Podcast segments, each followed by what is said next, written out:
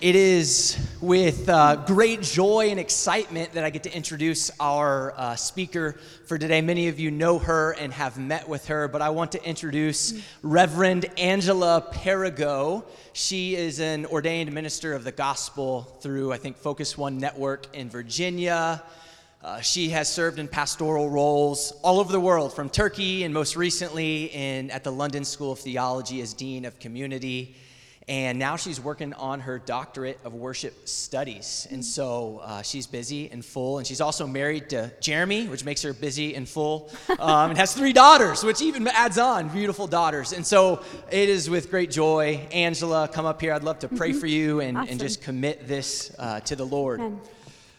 But Father, you're good and you're faithful. We give you today, we give you this moment. Speak shape and change our hearts, give us eyes to see as you see, and be glorified. Thank you for Angela. Thank you for her gifts. In Jesus' name, amen. Amen. Amen. Good morning. For those of you watching live stream, I'd encourage you right now, if you can, to go get a piece of paper or a card and a pen because you'll need that later for the reflective exercise that we're going to do towards the end. All of you should have them. If not, they're, they're in the seat um, in front of you. All right, well, when I was 13 years old, I got my first pair of glasses. And I don't know about you, if you remember the first time that you got, for those of you who wear glasses, the first time I put them on, I went crazy. It was just the most incredible. I was like, is the grass really that green? Is the sky really that bright? Are, are people this beautiful? It was just, it was, I was, I just couldn't believe the perspective change that I had from a simple pair of glasses. Having the right perspective changes everything, you guys. It changes the way that we see ourselves. It changes the way we see our family. It changes the way we see our ex girlfriend and social media and porn and political parties. Changing, seeing the, yeah, having the right perspective changes everything. And today I have the honor of sharing what it means to flourish as social beings. In our chapel series this semester, we're talking through the various components of flourishing and thriving in our lives. What is God's vision and hope and dream for our flourishing, and how do we live into this grace? And today, I'd like to suggest that seeing through God's perspective fosters social flourishing. Would you say that with me? Seeing through God's perspective fosters social flourishing.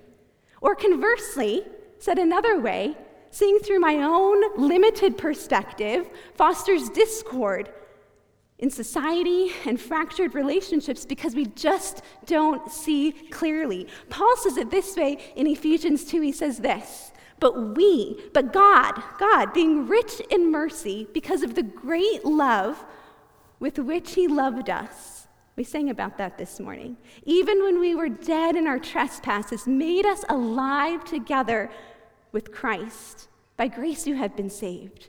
And raised us up with him and seated us with him in the heavenly places in Christ Jesus, so that in the coming age he might show the immeasurable riches of his grace and kindness towards us in Christ Jesus. We are seated with Christ in heavenly places, which gives us the ability to see things from his perspective.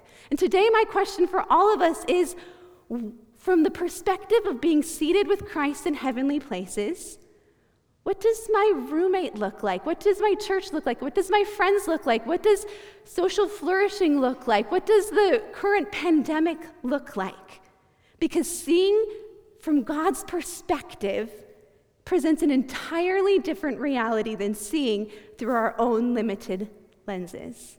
Does anyone here wear glasses?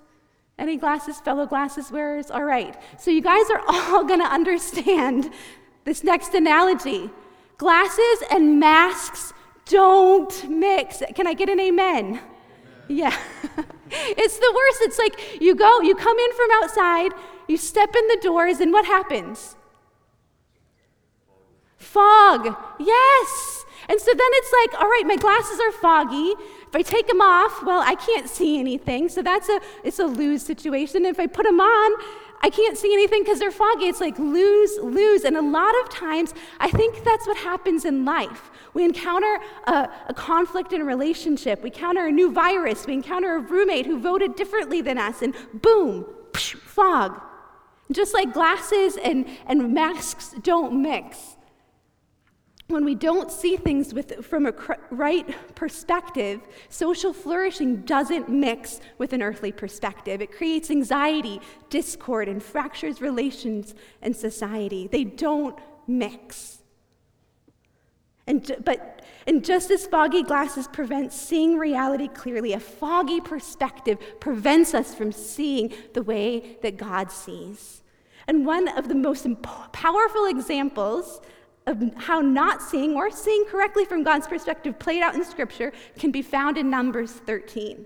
Here, the Bible gives us an explicit contrast between seeing things through God's perspective and seeing things through a pretty foggy, di- disordered perspective. Before we read, let's remember what's going on. The Israelites, who have just been slaves in Egypt for generations, have just arrived at the border of their promised land. How did they? The, this is the land promised by God to Abraham, and then all of these generations have been talking and longing for and dreaming of this land that God promised. And here they are at the border after being delivered miraculously by God through the parting of the Red Sea, through all of those plagues that devastated Egypt. Here they are at the border of their promises. And, and do they just settle nicely in? Is that the way the story goes? No, what happens? Is that before they take possession, God has Moses send 12 spies to check out the land of promise that God intended for them to live in. He intended them to live in it now, not years or generations like it had been promised to them, but now, here they are. It's yours. You get this land now, you guys. You've been longing, you've been dreaming, and here it is. And while the spies are checking out the land, I wonder what was going on in the rest of the tribe. After all these years, all these dreams, all these expectations, all these plans, so much riding on what the spies have to say. And they're back. The spies are back. Gather around. Come on. Come on, spy. Come on, Sam. Come on up here and tell us what happens. A hush follows over the crowd. You could hear a pin drop. Everyone's on edge. What do these spies have to say? At the end of 40 days, they returned from spying out the land. And they came to Moses and Aaron and to all the congregation of the people of Israel in the wilderness of Paran at Kadesh. They brought back word to them and all, to all the congregation and showed them the fruit of the land. And they told him, We came to the land to which you sent us. It flows with milk and honey, and this is its fruit. However, the people who dwell in the land are strong, and the cities are fortified and are very large. And besides, we saw the descendants of Anak there. The Amalekites dwell in the land of the Negeb. The Hittites, the Jebusites, and the Amorites dwell in the hill country. And the Canaanites dwell by the sea and along the Jordan. But Caleb quieted the people before Moses and said, Let us go up at once and occupy it, for we are well able to overcome it. Then the men who had gone up with them said, We are not able to go up against the people, for they are stronger than we are. So they brought to the people of Israel a bad report of the land that they had spied out, saying, The land through which we have gone to spy it out is a land that devours its inhabitants and all the people that we saw in it are of great height. And there we saw the Nephilim, the sons of Anak, who came from the Nephilim. And we seemed to ourselves like grasshoppers, and so we seemed to them. So at first, the spies are carried away with the goodness. Did you hear that? The land is everything that we could imagine. It's better than what we could imagine. There's abundant fruit. This is where we could settle for generations. It's amazing. And then, one by one, fog starts settling on their glasses. But there's huge obstacles. There's just no way. Yeah, it's too hard. There's it's too much effort. Yeah, there's actually giants. Yeah, there's so many enemies that we can't even pronounce their names right. Yeah, too many even to count. And they're so big. And, and, and, to, and we looked like grasshoppers to them. Well, next to them, we are grasshoppers. Yeah, we're just grasshoppers. Have you ever gone down that rabbit hole of your own perception before? It's so easy to do, isn't it? We've all been there. One failed grade, and all of a sudden it's like, just not cut out for this major, or one failed relationship, and all of a sudden it's like, I guess I'm just not marriage material. Or one botched job interview, and all of a sudden you just can't bring yourself to a, apply for anything else. What's your particular inner voice that's threatening to devour and fracture and defeat who God has promised you to be? God's here. He's here to speak truth to those inner voices and speak the truth of seeing from His perspective today. Enter into those promises. Imagine the murmurs, imagine the letdown, imagine the hurt and the tears, all the way from the, the babes who thought that they could have overflowing milk and honey to the grannies who had been pining for this land all their lives. But these two spies, Joshua and Caleb, try to calm everyone down. This is our vocation. This is who we are as God's people. God has promised us this land, and we can do it. Let's go, what did they say? At once. Let's go at once. Let's not wait any longer. Here we are.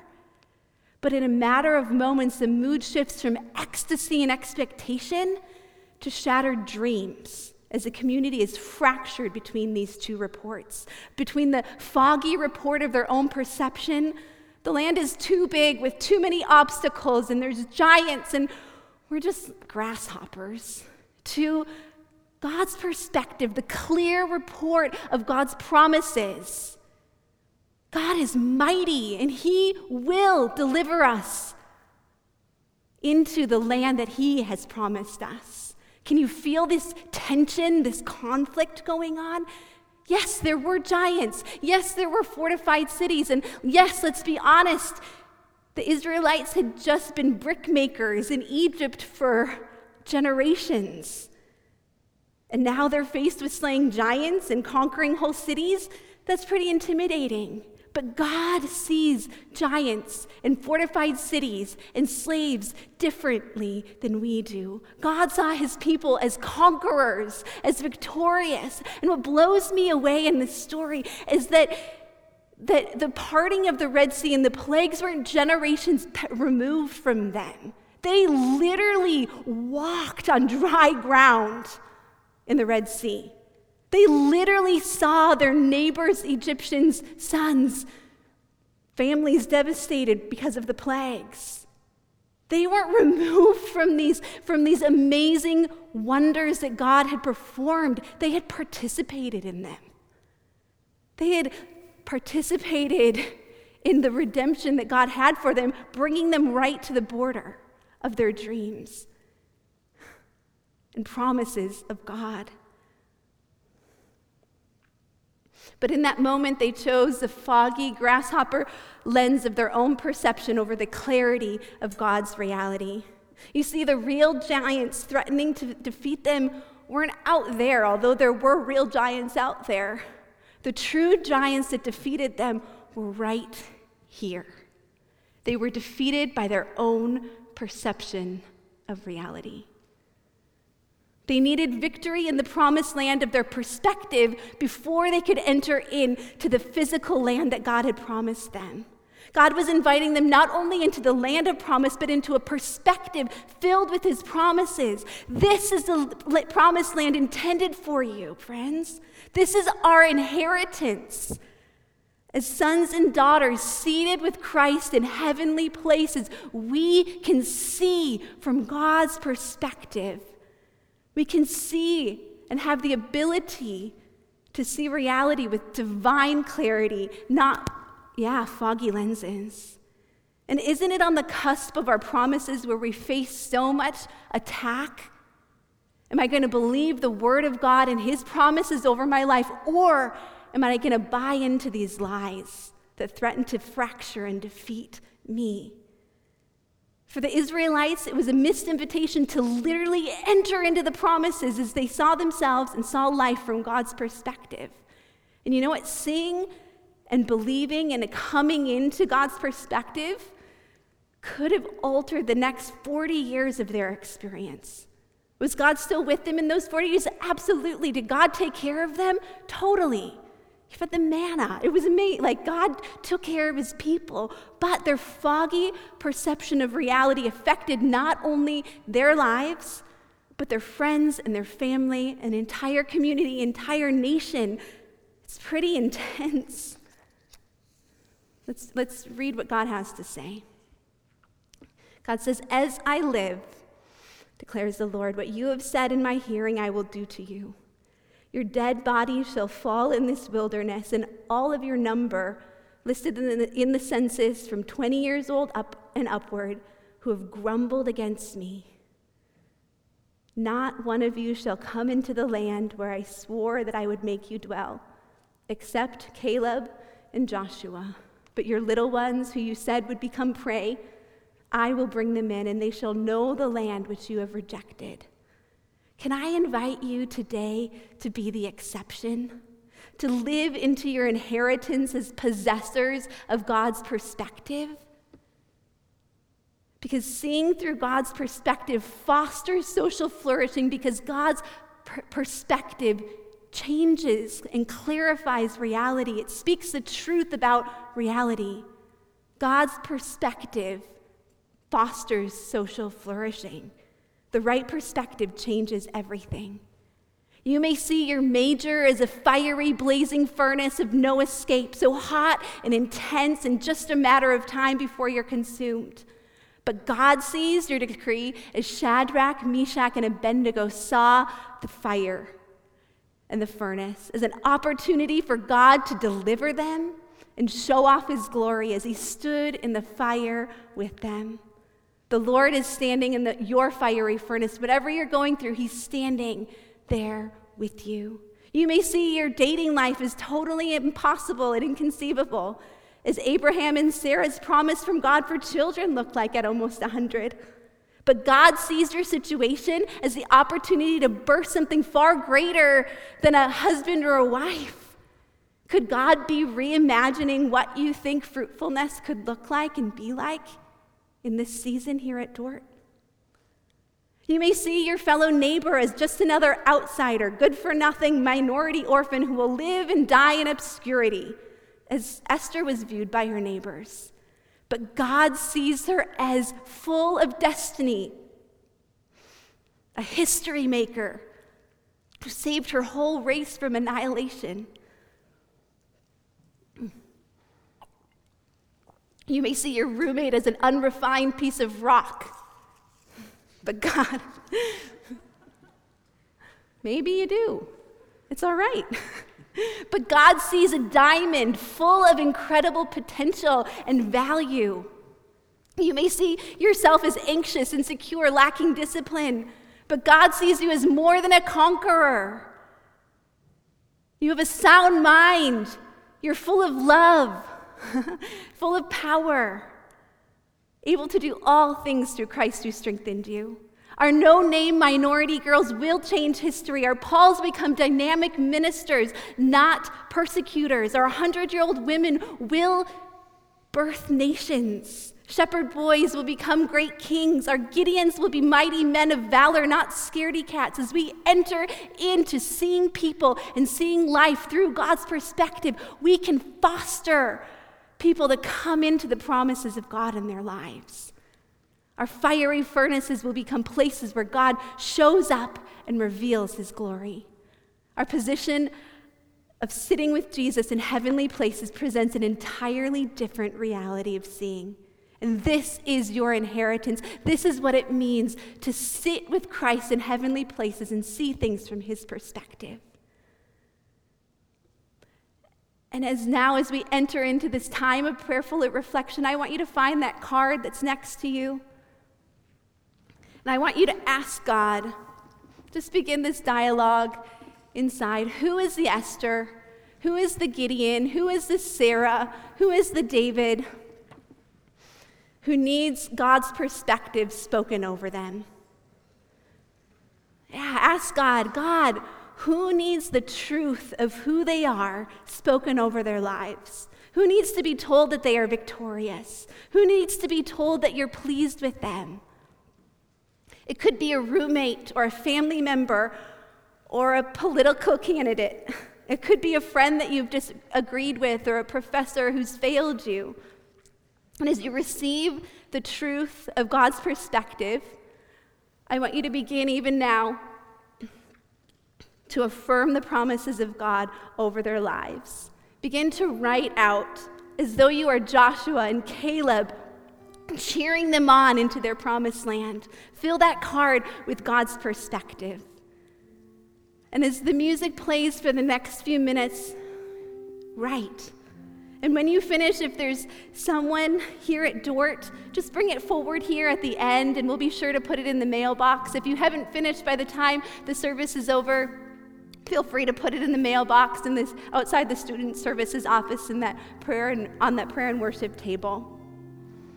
God's perspective is your inheritance, and you are causing others to flourish as you see them from God's perspective. Go ahead, take some time to write.